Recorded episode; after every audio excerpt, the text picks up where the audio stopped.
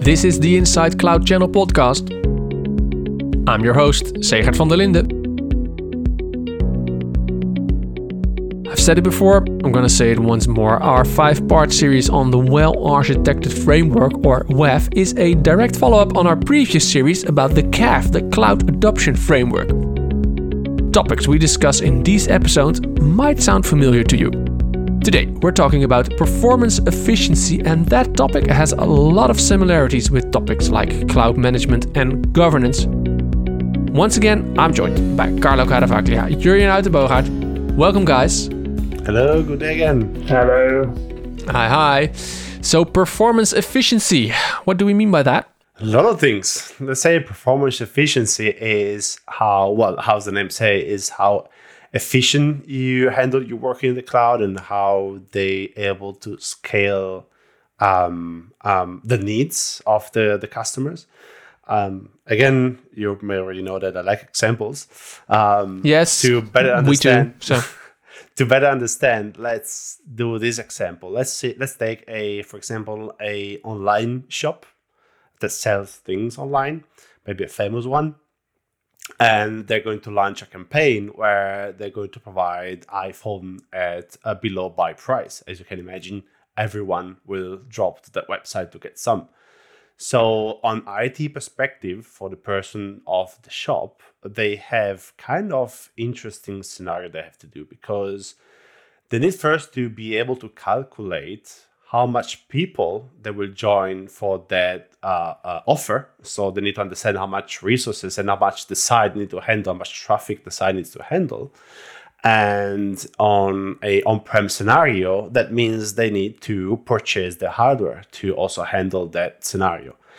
And at the end, three things, three outcomes can happen. The first one is they was so great, they perfectly calculated everything. They bought the exact amount of hardware, no more, no less, and everything went smooth. As you can imagine, never happens. Uh, the second scenario is uh, they overestimate the traffic, so they bought a lot more hardware than was actually needed. So they wasted money because actually the people that arrived for the activity was less. Or the third scenario, which actually the, the worst case scenario, is they uh, consider less people than actually arrived. So they had less hardware. That means overflow of people. That means website went down. That means they lost a lot of money. So in this case, um, this topic is perfect in, in, in Azure environment because actually you do not need to do that. You in this perspective, in performance efficiency, you have to prepare all set of automation and everything uh, that automatically scale based on the demand. So the IT people they need to do is just forget everything, have a free weekend, get some beer with friends, because actually Azure is handling everything. If there would be less people, less uh, resources would be used, so they would just pay the right amount. If more people, more resources would come, so they, they would pay a bit more, but more people arrived, and the service had never went down. So that's kind of performance efficiency you want to have. So I said in, in my introduction, and that's what I'm also hearing in your story, uh, uh, Carlo. It's it's directly linked to something like a topic like management. Uh, am I correct? Yeah, I think you're correct there. Yeah, you know, you, it depends on what you want to uh, call management or operations, but yeah, of course, you know, you have to uh, take that into into consideration, and you have to implement that in your control or your operations or management uh, procedures. Um, so to a certain extent, of course, you can uh, you can automate uh, the scalability of an application or, or an environment, um, but you also have to manage that scalability. And you know when does it scale? Uh, when should it scale up? When should it scale down? When should it scale out? When should when should it scale in? Um, uh, is it in control with my uh, set governance parameters? Does it the, do I stay uh, within budget with with with that? there are a lot of things you have to control or slash manage in that perspective.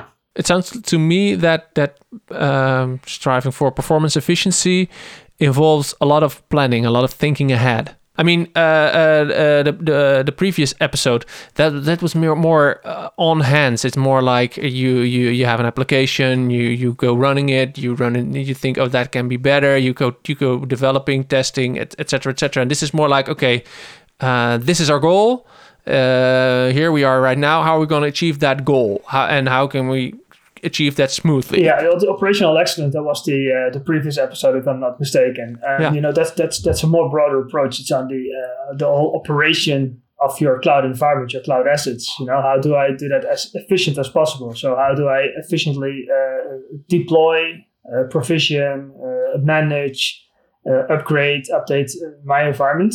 You know, what's the best, what's the most efficient way? And the performance efficiency is pretty much the same, but it's it's uh, it has this boundary, you know, focused on the performance of of your uh, either your application or your uh, your environment. When you guys talk to partners about performance, uh, what kind of questions do they ask?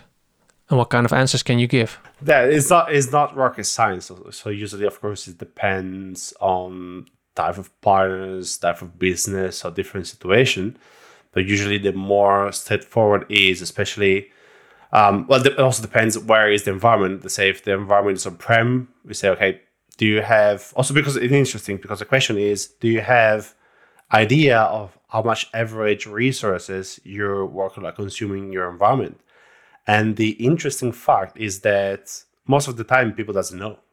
So they not doesn't know the answers. I, I, I don't know. And actually, well, most of the time it happens also in cloud. So how much this workload is consuming, I don't know.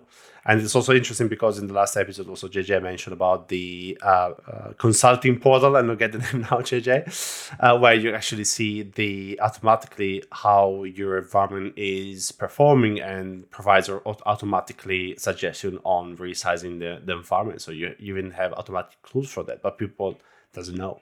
So this is the pretty much the basic question: how how your system is performing, and depending on the different type of partners, maybe they are uh, uh, MSPs, ISVs, or also we, we often talk with end customers. So depending the business of the end customer, what segment they are, you can have more uh, specific question. But let's say that everything starts from a very simple question that actually is also open ears for the person itself how much you're consuming, how much your environment is working on average.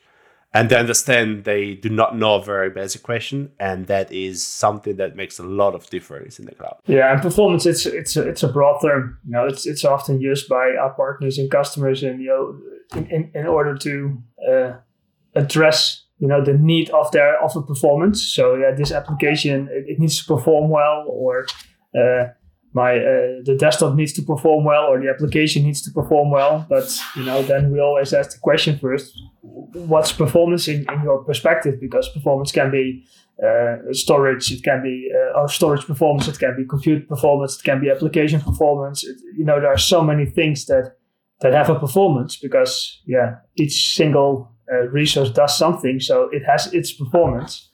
Um, so in order to and, and if I look at, at the, the, the, the conversations I have with our customers and partners, um, we often hear, yeah, the performance is bad. Then we always ask, okay, but which performance is bad? Yeah, it's just not performing. Okay, but what's not performing? So you always have to find out, okay, which which performance is important for this specific scenario. When I started uh, uh, reading about this part of the WAF, I thought performance efficiency mm, that can maybe always equal cost efficiency. Does it? In yes, yes and no, uh, because it depends again from the situation. Because if performance efficiency needs means I need a lot of resources, then of course means I need to pay more for a specific service.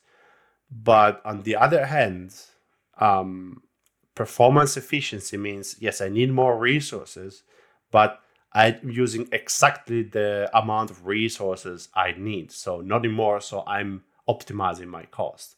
So to put an example, yeah, of course. Um, uh, let's say, like JJ mentioned about uh, IOPS of a disk. So let's say I have a database which the performance is not good because there is the IOPS of the disk, which is a bottleneck.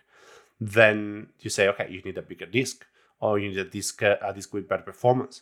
So maybe use the uh, Ultra SSD drives where you can define the IOPS. Not going too much in detail. So you get those, you get the exactly the amount of, of IOPS you need.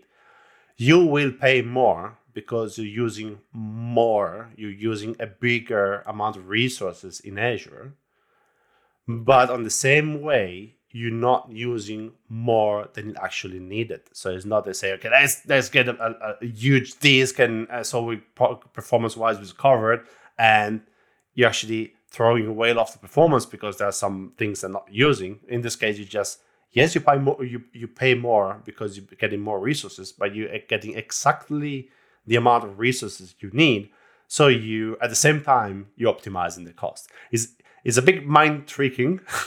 but that's the way it is. Yeah, this is where you can see that, that the five pillars are related to each other. So there is always a relationship between performance and cost. Because if you want to have more performance, then um, I won't say that the cost will always be higher, but if you need more performance or you need a different design, um, you have to pay attention to your cost efficiency as well. Because if, if your budget is X, you have to stay within X, then you know you can still optimize the cost of those specific resources. So they're always related. But there's no um, at least that's my uh, uh, not my understanding, but that's what I am convinced about. Is um, there's no uh, definite correlation that if you increase performance, that you will increase cost. That's it, it doesn't have to be like that.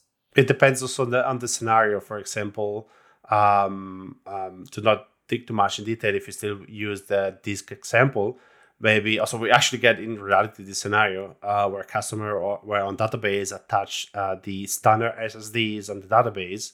So he had some performance struggles but then when we actually upgraded to the premium ssd of course we knew upfront because we did all the checking but when we upgraded the premium ssd they get the right performance because yeah premium ssd more iops and etc but actually in that case also they went to pay less because for example in the standard ssd you also pay for the transaction and they was doing lots of transaction because the sql database.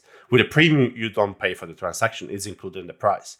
So at the end of the day they got better performance but less price. So it depends in also very specific scenarios case by case. Yeah and and it's also uh, i think uh, uh, it depends on if you look at it in the short term or the long term in the short term, yeah, you can pay more for that premium SSD, but in the long run, it'll save you money.